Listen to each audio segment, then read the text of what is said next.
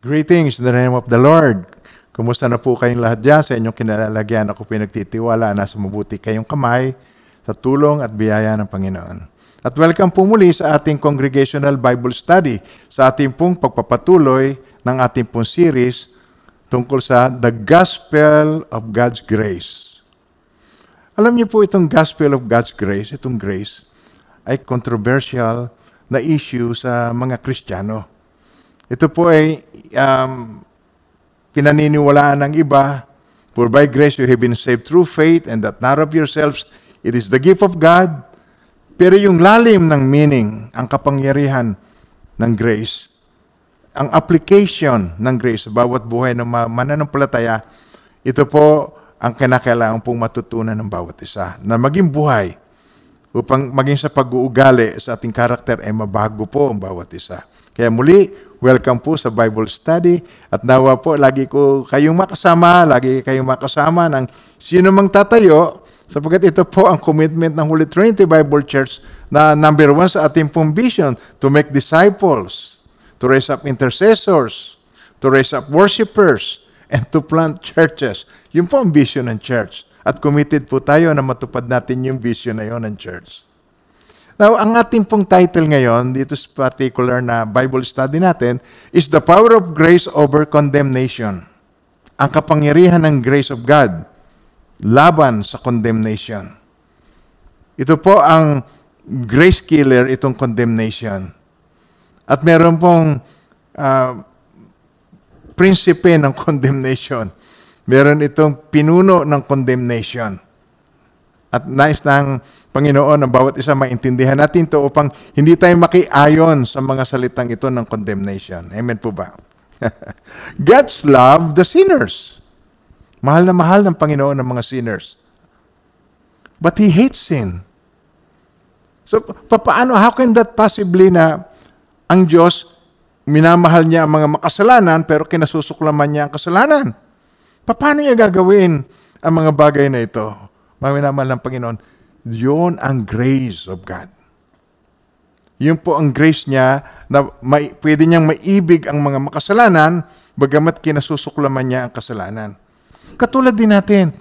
Katulad din nating mananampalataya ng Panginoon, ng, ng Diyos sa pamamagitan ni Jesus. Na, naligtas tayo dahil sa grace of God. Kung ito'y mauunawaan natin, mamahalin natin yung mga sinners na naka, nakakasalimuhan natin sa church. We hate sin, but we love the sinners. We can accept without approval. So, yun po ang gusto ng Panginoon na matutunan ng bawat isa at maging buhay.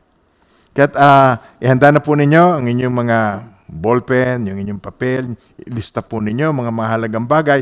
At anyway, ito naman po ay mauulit ninyo kahit ilang beses ninyong gustong ulitin ang uh, ating pong Bible study na ito.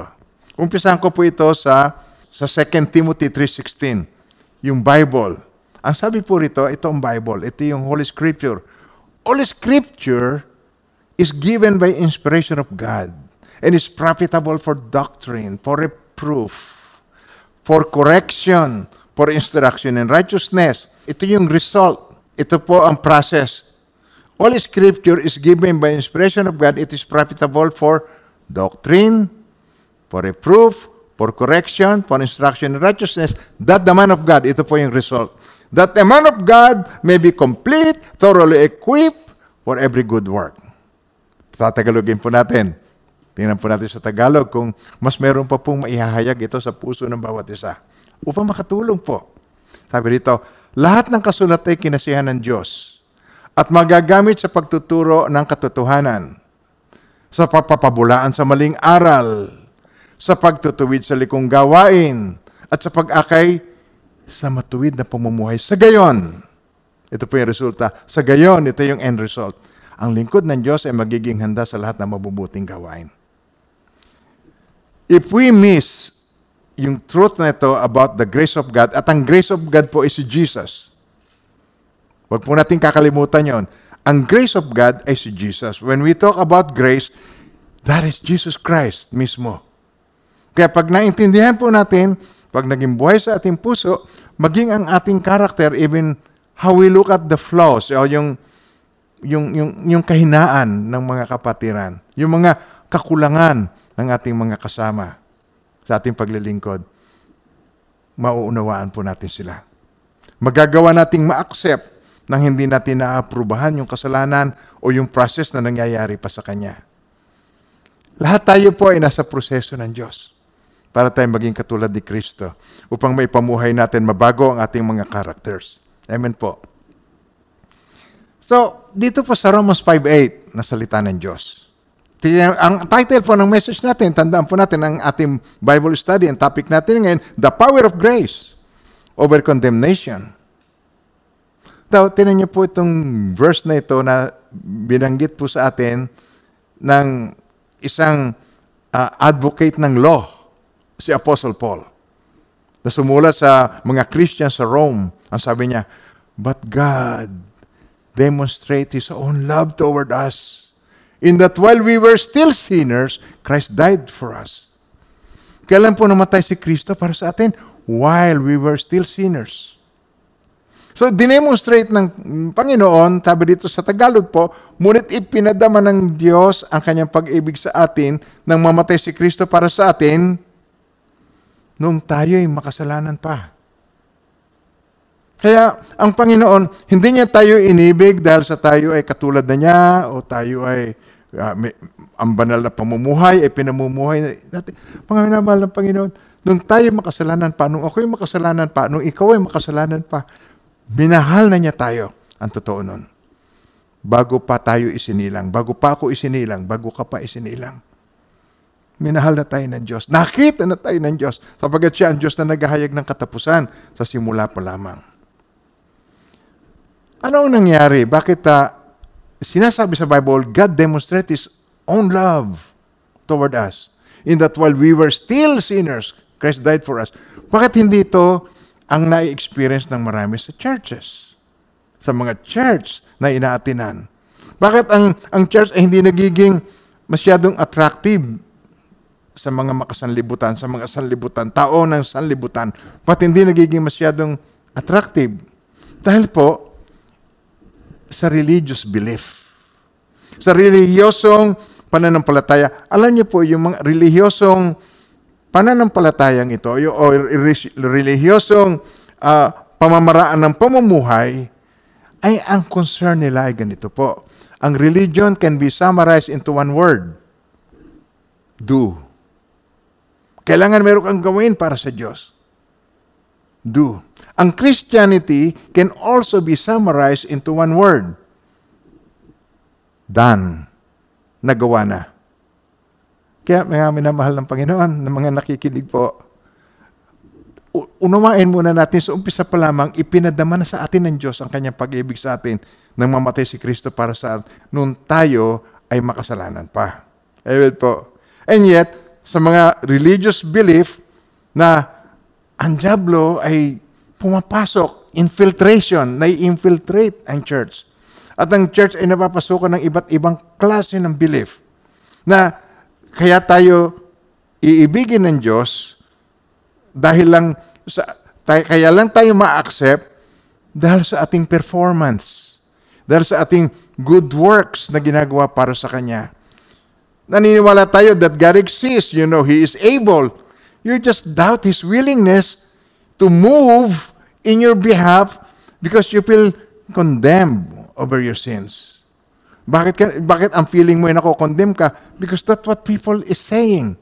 May naririnig tayo na mga accusations. Meron tayong naririnig na mga ginawa natin ng mga nakaraan. Amen po, mga minamahal ng Panginoon.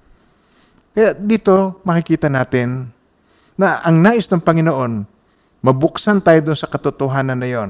Iniisip natin, ino-offer ng God ang forgiveness sa iyo para sa iyong mga kasalanan hanggang sa point na ikaw ay maborn again.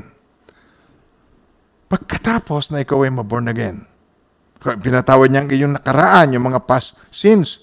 Pero pagkatapos nun, then every sin that you will commit after that, may lahat ng kasalanan na magagawa mo pagkatapos na ikaw ay maborn again, matapos matanggap si Kristo at pinatawad yung lahat ng kasalanan mo ng nakaraan, ang iisipin mo, lahat ng kasalanan na maaring magawa mo, ididil mo. irerepent mong. Isa-isa ito, ah, at, at, at, at eh, pag may nakalimutan ka, mapapahama ka na. So ito po ay merong dalawang klase ng version. These are, there are primarily, na po, two versions of this kind of belief. Dalawang klase ng version. Ang isa yung extreme version at yung isa yung less extreme version. Gusto ko po ipaliwanag yung extreme version. Ang extreme version ng belief na ito ay ganito po. Yung, yung iyong mga kasalanan, alimbawa po ikaw ay binawian ng buhay. O pwede nating sabihin, uh, namatay. Okay? Binawian ng buhay, namatay. At meron kang kasalanan na hindi mo na i-confess sa iyong buhay. Meron kang kasalanan na alam ng marami o alam ng pamilya na meron kang kasalanan, tapos hindi mo yan na i-confess. Ang paniwala, you go to hell. Pupunta ka sa impyerno. Even though na ikaw ay isang Christian ng napakatagal ng panahon, matanda na ikaw na Kristiyano, at ikaw ay active sa church, marami kang nagawang kabutihan, marami kang natulungan, pero meron kang isang kasalanan na nagawa. Tapos binawian ka ng buhay sa kasalanan yon nang hindi mo na i-repent. Amen po ba? ang iniisip ng marami, you go to hell because of that. You lose your salvation. Kahit na ikaw pa ay nakagawa ng napakaraming panahon na ikaw ay naglilingkod sa Diyos. Ito naman po yung pangalawa, the less extreme version. Most Christians, they believe a lesser interpretation na ito. Yung pong almost the same principle, pero kung meron kang kasalanan sa iyong buhay, ganito po yan. Hindi ka na, hindi ka na pakikinggan ng Diyos sa iyong mga prayers. God won't answer your prayers. Fellowship with with or yung fellowship with God is cut. Naputol na ang fellowship mo sa Panginoon dahil sa kasalanan nagawa mo. Ang dalawang version na ito, mga minamahal ng Panginoon, ay mali. Hindi dapat. Ang both of these versions, they are all wrong.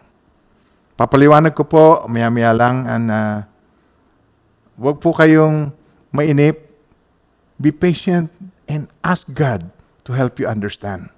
Manalangin po tayo. Let us pray. Heavenly Father,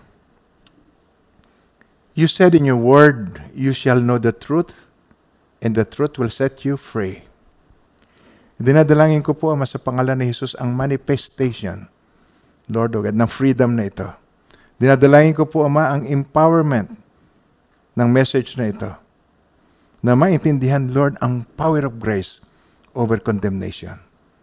Maraming maraming salamat po, O Father. Nalalaman ko po na yung salita hindi babalik sa iyo ng walang kabuluhan. I-accomplish nito ang purpose of which it was sent. Thank you so much for your love. In Jesus' name. Amen. Amen.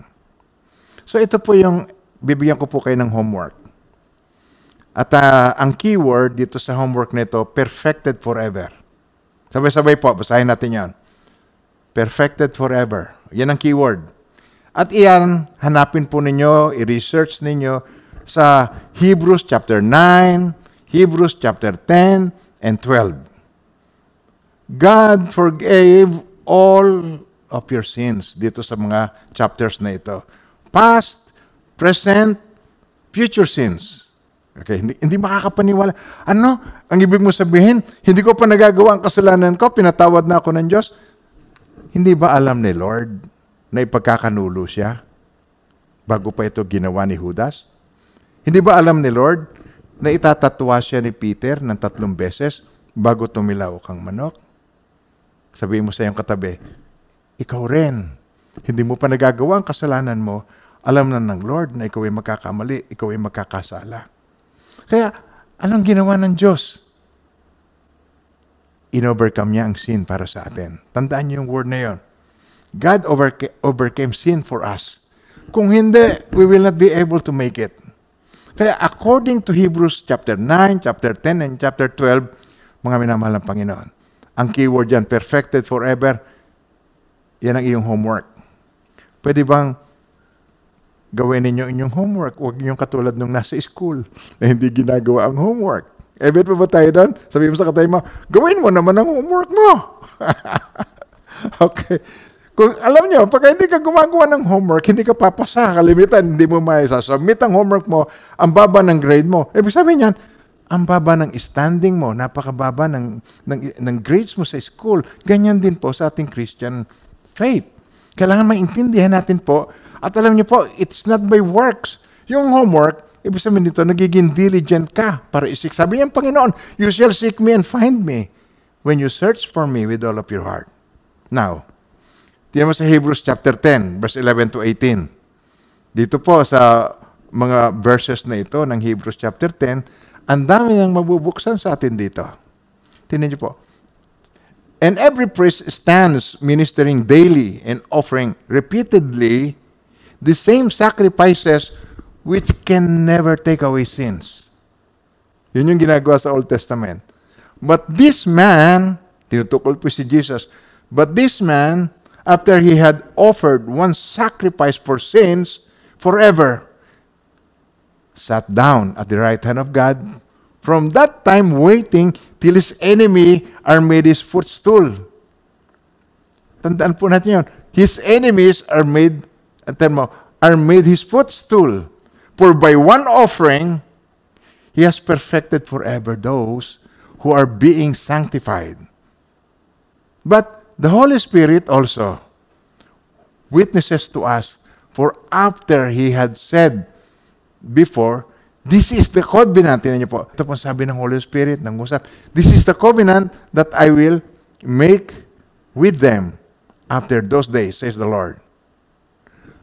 I will put my laws into their hearts, and in their minds I will write them. Then he adds, their sins and lawless deeds I will remember no more. Now, where there is a remission of this, there is no longer an offering for sin. Wala na, hindi na natin kailangan ang offering for sin. Minsan lang ginawa ni Jesus, perfected tayo forever. Woo! Palakpakan po natin ang Panginoon sa kanyang kabutihan. Amen. Kaya, pag naiintindihan po natin ito sa, Tagalog, tinan ulitin natin ito sa Tagalog. Excited ako dito sa message na ito, mga minamahal ng Panginoon. Ito po ang kahulugan ng Christianity. Christianity is about Jesus Christ. Christianity is not about the believers. It is ang Christianity is about the believers' belief in Jesus Christ. Bawat saserdote ay nakatayong naglilingkod araw-araw at naghahandog ng naghahandog ng iyon at iyon ding mga hain, iyon at iyon ding mga isa pa, iyon at iyon ding mga hain. Subalit, hindi makapapawi ng kasalanan ang mga hain iyon.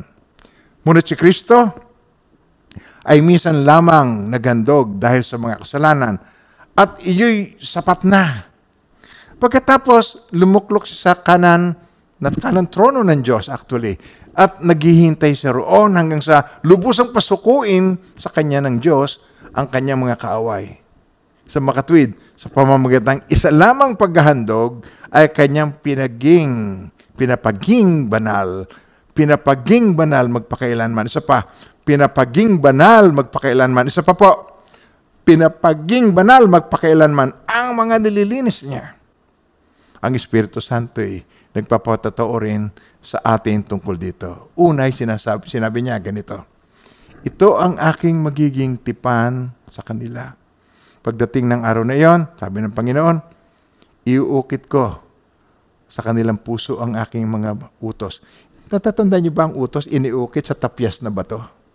Pero sa pagkakataon to, iniukit sa ating mga puso ang mga utos at itatanim ko ang mga ito sa kanilang mga isip. Paano niya iukit sa mga puso?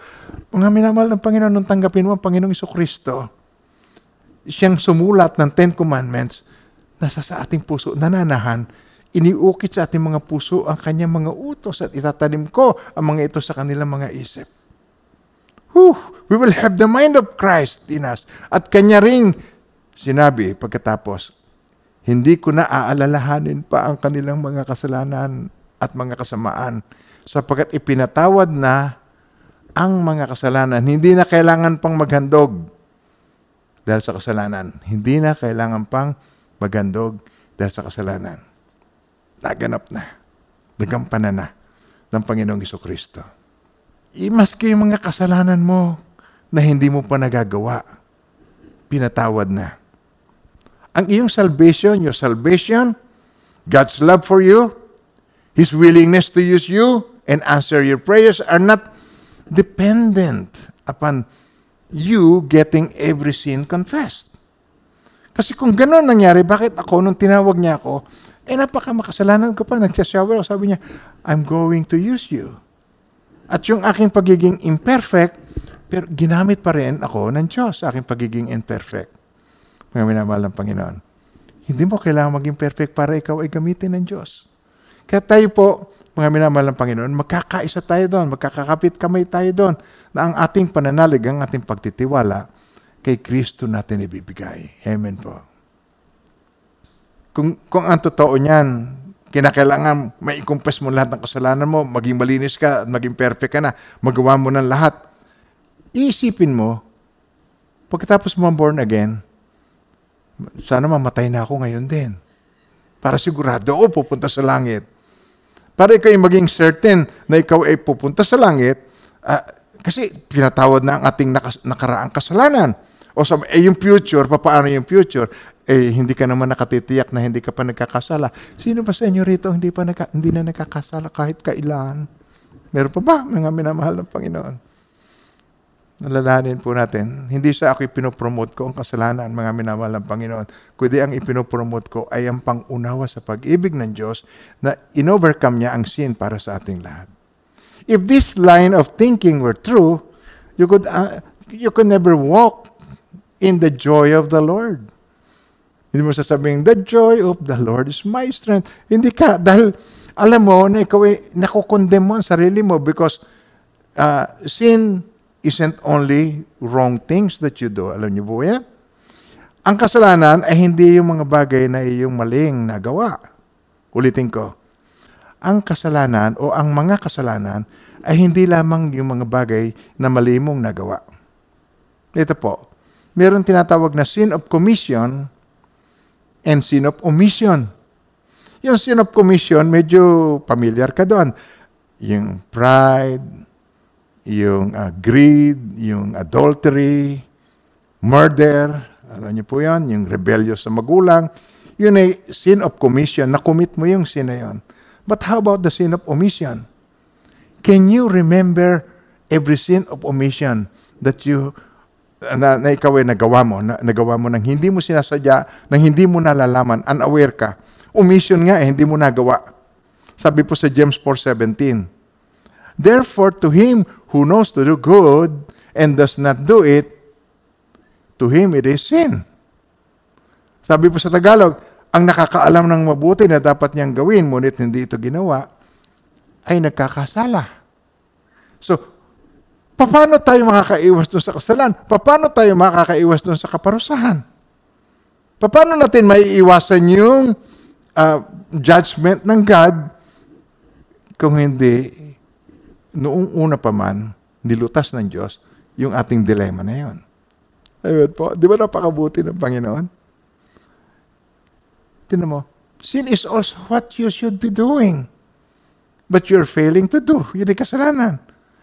Ang bawat believer ay dapat na ginagampanan niya yung kanyang mga tungkulin. Halimbawa po, wives. Ito, example lang. Example lang po ito. Mga mananampalataya, yung iba mga workers na ho ng church. Ano po?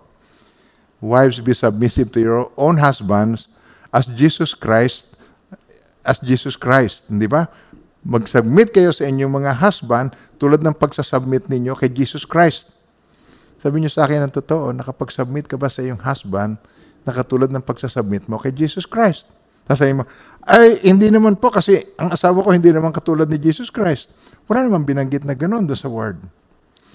Husbands, love your wives as Jesus Christ loved the church and gave Himself for it. Mga minamahal ng Panginoon. Meron tayong naniniglect na magawa para tayo ay maging tunay na maibigin sa asawa na katulad ng pag-ibig ni Kristo sa church. Marami tayong nani, yung mga kababaihan, meron marami siyang naniniglect na yung, yung submission niya sa asawa niya, magiging submissive ako sa kanya kung meron kang pasubali, Pero hindi yun ang sinasabi ng Word of God. Meaning, merong sin of commission at merong sin of omission. Pag tayo ay merong nagawang ganon, kung ang sin ang ating basihan, we will never enter heaven. Tignan mo, yung, yung pong ating, ah, yung 1 John 1.9, di po ba? Yung confess your sins. Confess means to acknowledge your sin to God. You're saying, God, you're right. Ako ako'y mali. I'm wrong. Tapos, I, I turn from my sin. So, by confessing and repenting, you're closing the door on the devil. Pinasarahan mo ng pinto, hindi na siya makakalapit sa iyo. At tama po naman talaga lahat ng iyon. Amen po ba tayo doon? Ang problem lang po dito ay, paano mo matatandaan lahat yun? Paano maiko-confess lahat ang mga sins na unknowingly ay nagagawa mo? Magre-repent ka araw-araw sa mo, ah, the works, I renounce all the works of the flesh. I renounce, I repent paano mo magagawa lahat yun, mga minamahal ng Panginoon? So even though you gave the devils a legal right to come into your life, ito po ang totoo, by yielding to sin, when you confess, repent, and turn from it, you give this power that is located in your spirit the ability to come out and cleanse you from all unrighteousness. Right? Amen po. Na, pero sa 1 John 1.19 ninyo, to confess every single sin in order to have a relationship with God, it is impossible. Ulitin niya sinabi imposible na maunawaan mo lahat yan, na matandaan mo lahat yung sin of commission, sin of um, omission, imposible na magawa mo lahat yan. So, merong mananatili at inabot ka, nalagutan ka ng hininga, inabot ka, lagi ka na lang may pangamba. Ako ba'y pupunta sa langit o hindi? Meron kang doubt. So, sabi sa verse John, sa 1 John 1.9, okay, sabay-sabay po, basahin natin. Yung aking kinote kanina. If we confess our sins, He is faithful and just to forgive us our sins and to cleanse us from all unrighteousness. Okay? Amen po ba tayo doon? But can you? Can you confess all your sins? Can you do that? Posible bang magawa yan na mai-confess mong lahat? Kaya you don't even realize every time you sin. Yan po ang totoo niyan. I don't realize every time na ako ay nakakasala. Maring ako ay nakasala nang hindi ko na-realize na yun ay kasalanan. Kasi 1 John 3.15, na itong simpleng explanation ko po. Whoever hates his brother is a murderer. So nakasala ka na ng murder. If you hate your brother, and you know that no murderer has eternal life abiding in him.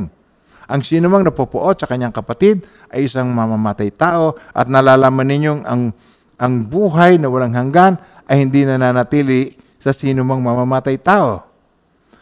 Sa, sa pagsishare ko lamang na ito, na yung iba ay uh, hindi siya makapaniwala sa goodness of God. Maaring sa pagsishare ko lamang na ito, kinasusuklaman na ako. Naiinis na sa akin. Alam niyo, uh, ang totoo nun, mga minamahal ng Panginoon, it takes humility to understand the goodness of God. Eh, ano ibig sabihin ng humility? Submission to God. Is, isinusurrender mo ang buhay mo sa Kanya. Amen po. Yun po ang totoo niya. Pag pinilit natin na i-confess mong lahat, ay inilalagay mo ang burden ng salvation sa iyong sarili. You put the burden of salvation on you. Na, kailangan matandaan ko yan, ililista ko yan. Ina-imagine mo ba kung gaano yung burden na yon? You might as well try to save yourself. But there's only one Savior. Amen po. Si Jesus ay namatay para sa kasalanan. Siya ang kordero ng Diyos na nag-aalis ng kasalanan sa libutan. The Lamb of God who takes away the sins of the world, past, present, and even future sins. Tayo pinatawad na. Pero paano natin maintindihan yung goodness na yun ng Panginoon kung ang religious spirit nananatili sa atin?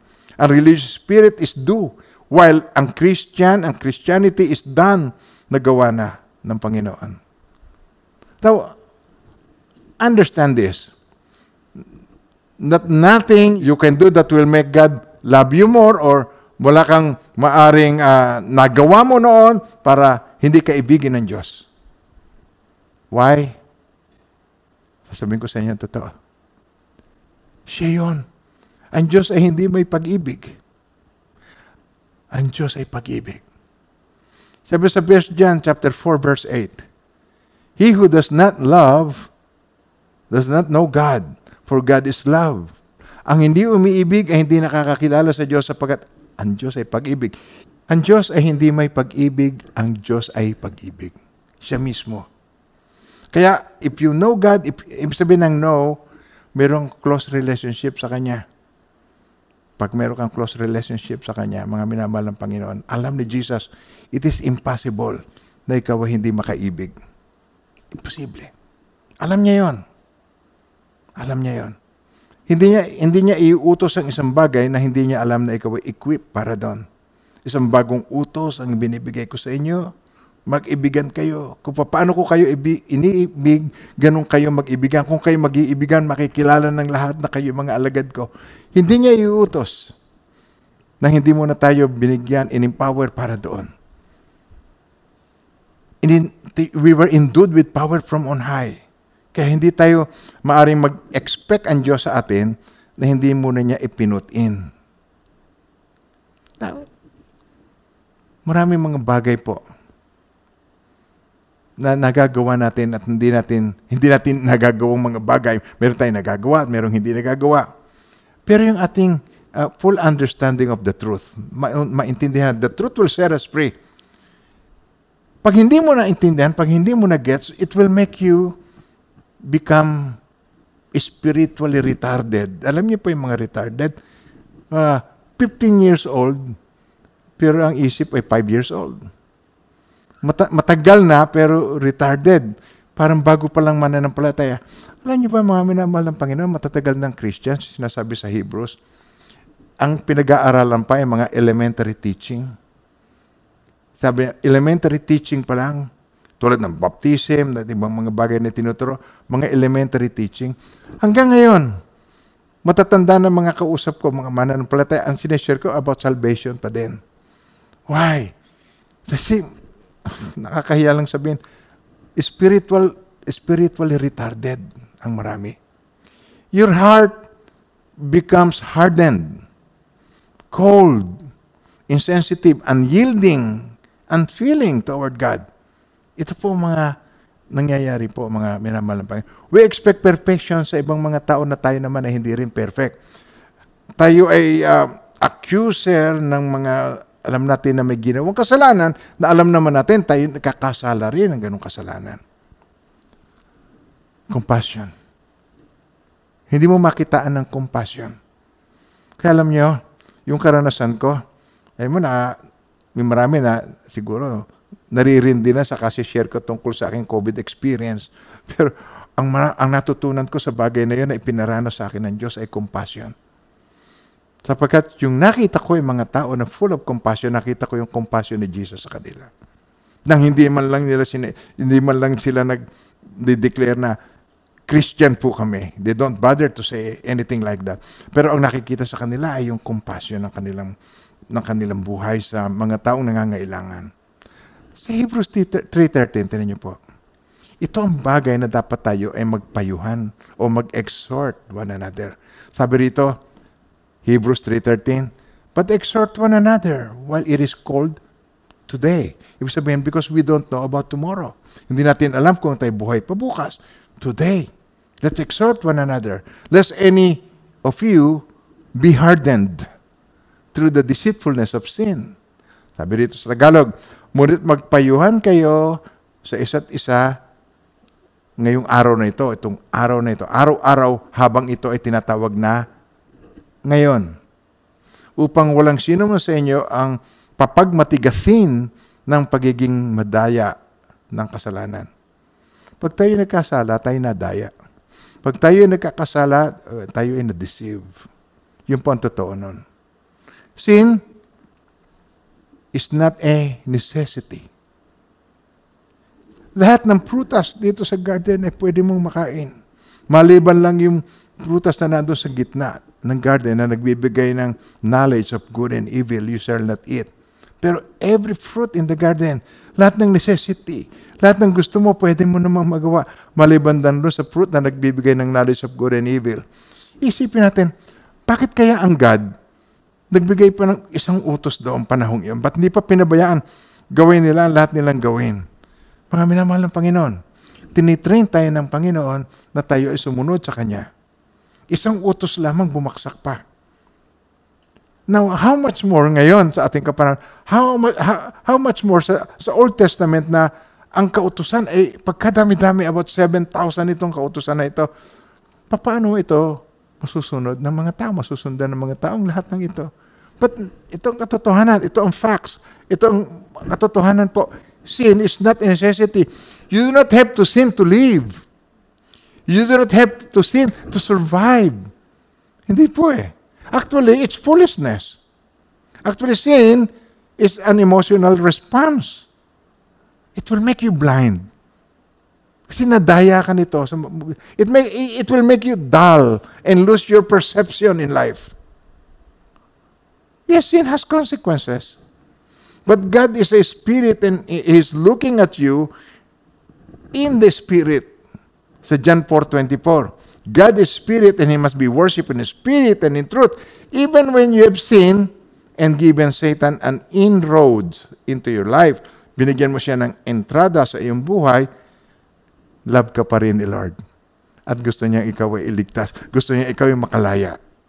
Amen po? Di ba? Yan ang, yan ang kabutihan ng Diyos. Yung kahabagan ng Diyos sa atin. He loves you just as much as as He ever did in the past. Yung, yung, yung pag-ibig niya sa iyo, nung bago ka pa isinilang, lalo na ngayon na ikaw ay nakakilala sa Kanya. Hindi nagbabago. He does not love you because you're lovely. Inibig ka ba ng Lord because you're lovely, because you're beautiful, because you're intelligent? He loves you because God is love. God is love. Pag yun lang ang nakuha natin, may intindi, mas makukuha na natin ng iba pa. Na ang Diyos ay pag-ibig, hindi siya mag-iisip sa akin ng masama. He will not think of any evil thing sa akin. Wala siyang pinaplano sa akin na ikasasama ko. Tulad ng sabi niya, I know the thoughts that I think towards you, says the Lord. Of peace and not of evil, to give you a future and a hope. Ako lamang ang nakakaalam ng panukala na inihanda ko para sa ikabubuti ninyo at upang bigyan kayo ng pag-asa sa hinaharap. Hindi tayo mawala ng pag-asa kay Lord. Why? Because He is love. God is love. A true understanding of God's grace does not encourage sin. Kaya hindi po ito ang issue. Baka magbigyan mo ng lisensya ang mga tao magkasala because of God's grace na pinatawad na ang lahat at nilimot ang lahat. Hindi ka pa pinapanganak, pinatawad na ang iyong kasalanan. Marami nagko-question ng ganyan, pero tinan niyo po mga minamahal ng Panginoon. If it is true na hindi pa tayo pinapanganak, ay forgiven na tayo. Di lahat ng tao ay saved. No. Hindi lahat ng tao ay saved. Why? Because you need to believe. Sabi ni Jesus sa John 16 verse 7, kung natatandaan ninyo, I tell you the truth, it is to your advantage that I go away. If I don't go away, the Holy Spirit will not come to you. When He comes, He will convict the world of sin and of righteousness and of judgment. Of sin, matatagpuan niyo sa John 16 verse 9, of sin because they do not believe in me. Mananatili ka sa kasalanan because you do not believe sa Savior. You do not believe sa Lamb of God who takes away the sins of the world. Mananatili. Kaya, ang kailangan lang natin, you turn around. Ang focus mo, hindi dun sa condemnation, hindi dun sa sin na nagagawa mo. Ang focus mo ay dun sa solution ng Diyos tungkol sa sin. A true understanding of God's grace does not encourage sin. It will give you the power to keep on, to move on, and overcome sin. Sa Titus 2, 11 and 12, tinan nyo. For the grace of God, bring at salvation, hath appeared to all men, teaching us that, denying ungodliness and worldly lust, we should, be, we should live soberly, righteously, and godly in this present world magbibigay sa atin ito ng strength. Sabi po sa Tagalog, sapagkat nagpakita ang biyaya ng Diyos na nagdala ng kaligtasan sa lahat ng tao. Si Jesus Christ yan. Na, na nagtuturo sa atin na marapos itakwil ah, ewan ko yung marapos ano bag- Tagalog yan eh kaya marapos itakwil ang kasamaan at mga makamundong pagnanasa eh, dapat tayong mamuhay na may katinuan, matuwid at banal sa kasalukuyang panahon. The grace of God teaches us to have or to live a sober, righteous, and holy life. The grace of God hasn't caused me to go live in sin. Hindi yung mamumuhay ka sa kasalanan. Eh, pastor, eh bakit meron akong nakikilala? Tinanggap naman niya ang Panginoong Kristo, worker siya ng church. Pero patuloy siya sa kanyang kasalanan. Mga minahal ng Panginoon. Paano mo i-compare, paano mo i-connect yun sa grace of God kung yung tao nagpapatuloy sa kanyang kasalanan? Alam niyo mga minamahal ng Panginoon, hindi yun ang dapat mong tingnan. Hindi mo alam kung yun ay sincere na ligtas. Hindi mo alam kung tunay ang kanyang pagtanggap sa Panginoong Kristo. Hindi ang grace mag encourage sa isang tao, sabihin, uh, baka yan ay maging license para ang mga tao ay magkasala, lisensya para ang tao ay magkasala. Pero tatanungin ko po kayo, kayo po mga nakikinig kay nanaan dyan, sino po sa inyo ang, seriously, sino sa inyo po ang patuloy na nagkakasala? Pakitaas ang kamay. Okay, ngayon, di ako'y pulis, sinuli ko kayo, nagkakasala ka, nasa na iyong lisensya? Ilabas mo ang iyong lisensya mo. Saan in-issue ang iyong lisensya? Nagkakasala naman ng mga tao na wala naman siyang lisensya. So why do I need to give license to people to sin? Bakit ang teaching mag- magbibigay sa tao ng lisensya para sila ay magkasala? Ang totoo po niyan, it is conviction. At kung tayo na unawaan natin ang truth, sabi ng Panginoon, the truth will set you free. Amen po. Kaya yung pag, pag-unawa natin na sa grace of God, yung tunay na meaning ng grace of God, that is God's love to, for us. God's love for people unconditionally. And if you ever get a revelation of that, you will serve God with joy than you ever did in the past. Mas, mag, mas maglilingkod ka ng buong puso. Mas mapapakisamahan mo ang iyong kamanggagawa nang hindi mo niya ikinukondem, na hindi ka crit, may critical spirit tungkol sa Kanya, mga minamahal ng Panginoon.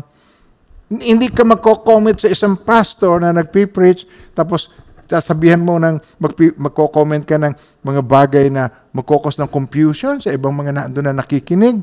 So ginagawa, parang gina, minapawalan mo ng ng uh, pagkakataon ng isang pastor na mailapit ang mga tao sa Diyos dahil ikaw ay nagmamagaling ng tingin mo you know better than others. The right standing, isang wastong katayuan, dapat ito'y maging buhay sa atin. Anong iyong right standing in the sight of God? Anong iyong wastong katayuan sa presensya ng Diyos na nagligtas sa iyo? The gospel is the power of God. It's good news. Ano yung good news?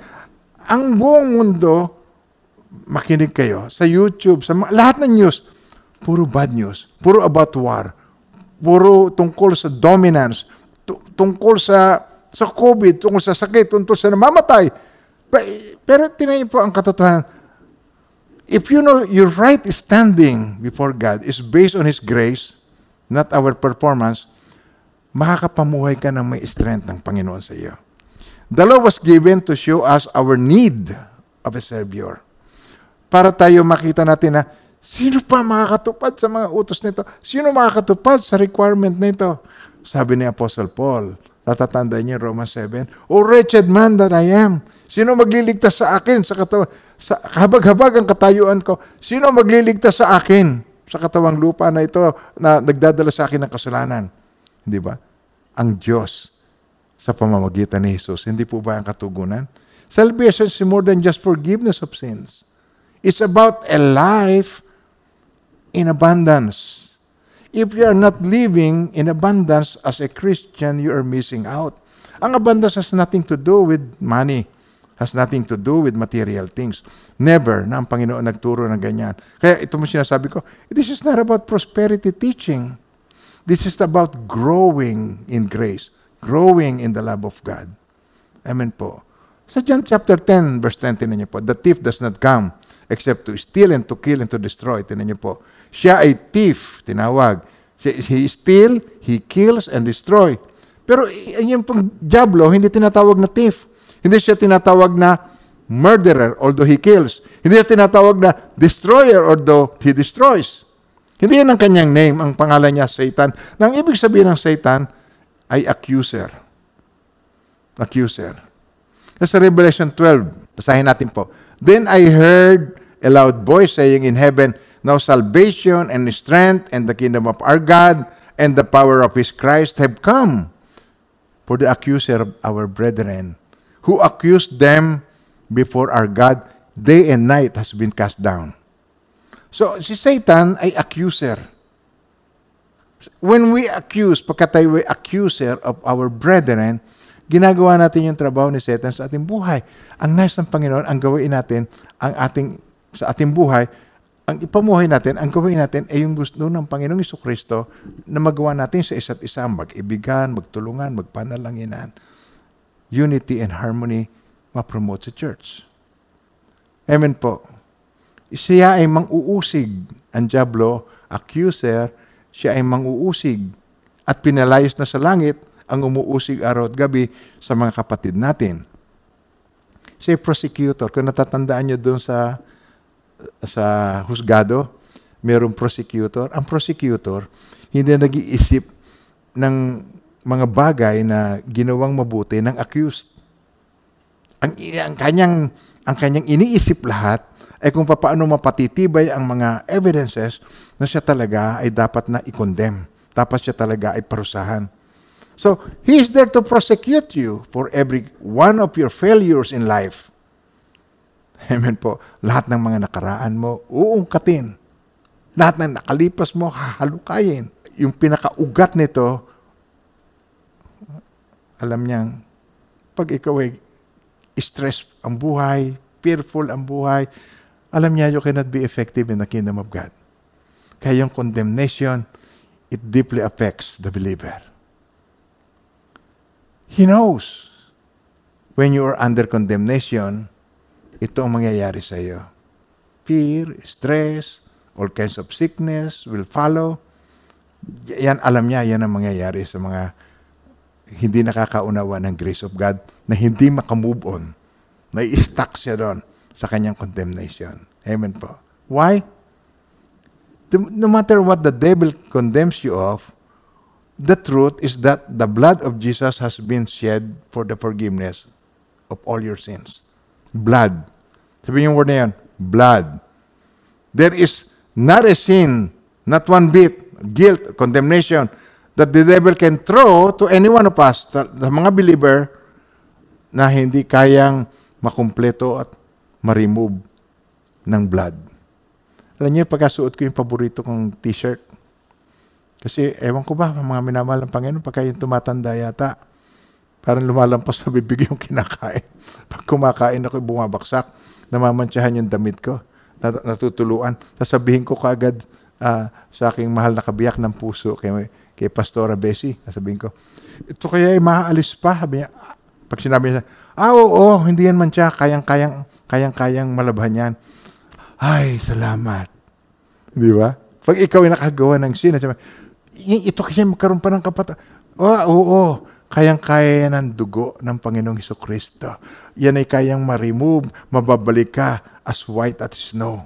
Kahit anong kasalanan mo, kayang patawarin ng Panginoon. Amen po.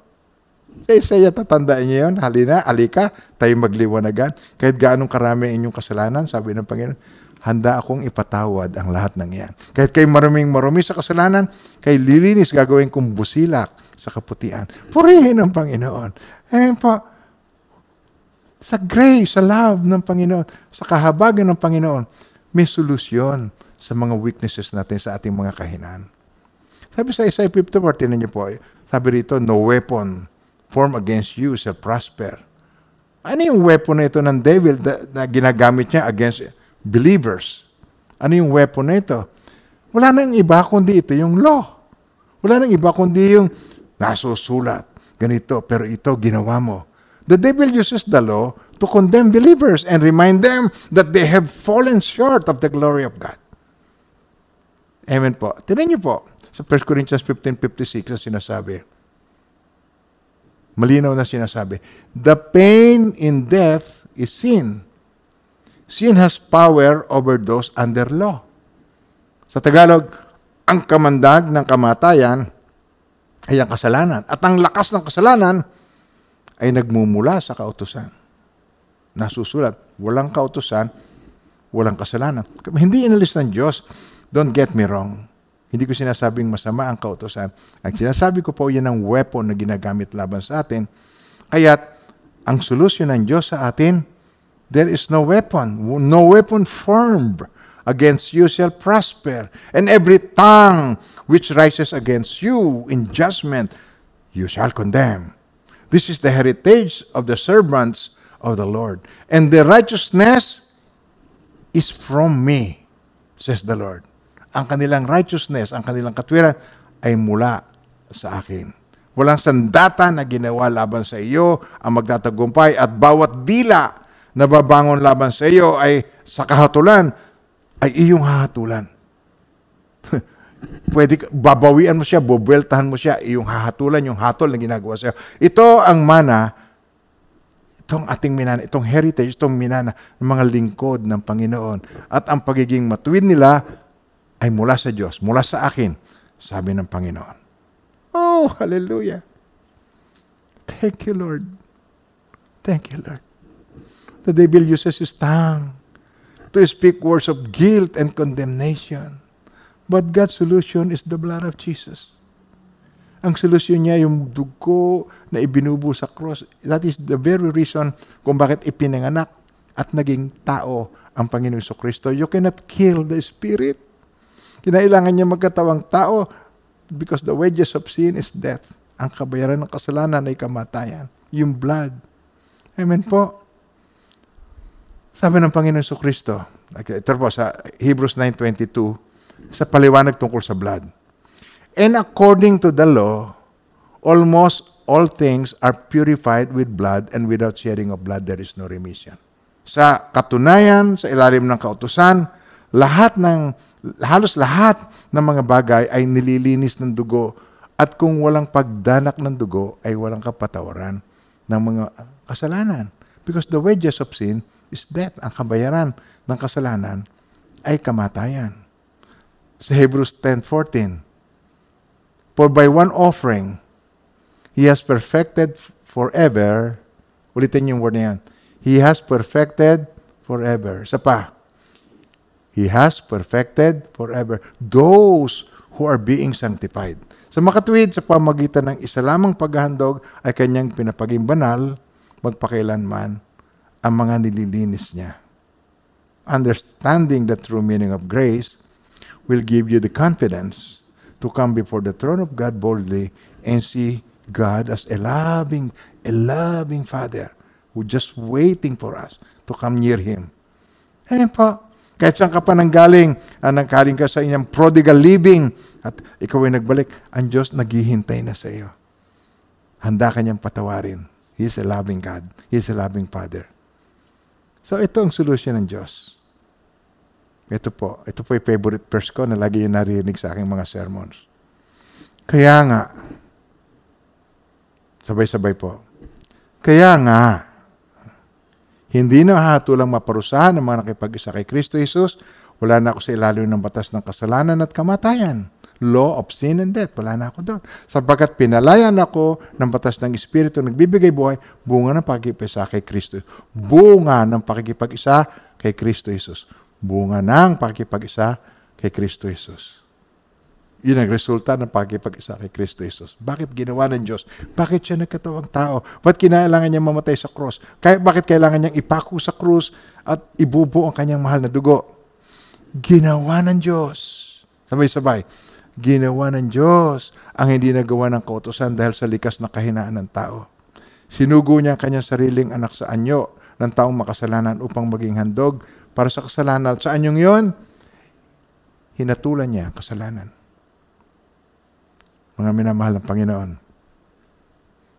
Ang kasalanan mo, ang kasalanan ko, ang kasalanan natin, hinatulan na ng Ama sa ating Panginoong Heso Kristo na umako ng ating kasalanan. Yon ang ginawa ng Lord. inovercome niya ang sin para sa atin. Hindi para tayo patuloy na magkasala.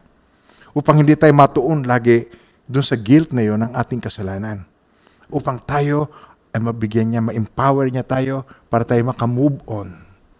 Para maipagpatuloy natin ang nais niya sa atin without condemnation.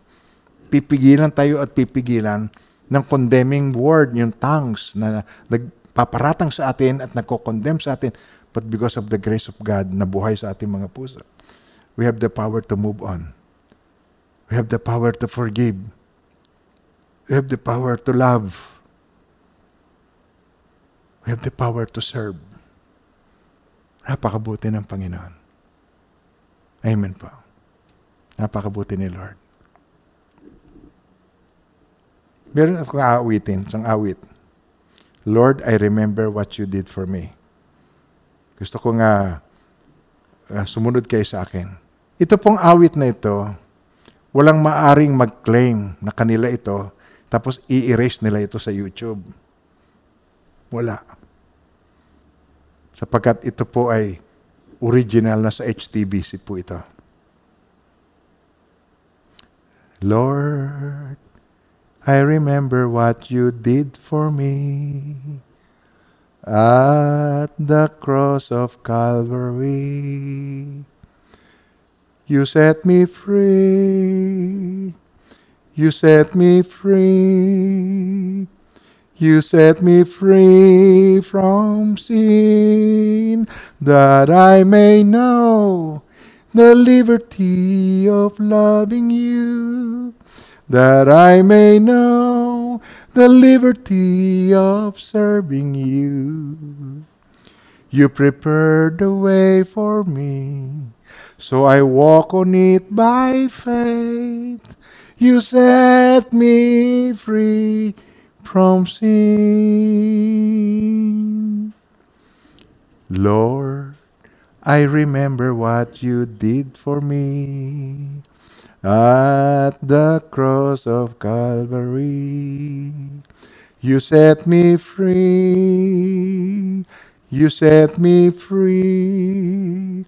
You set me free from sin that I may know the liberty of loving you, that I may know the liberty of serving you.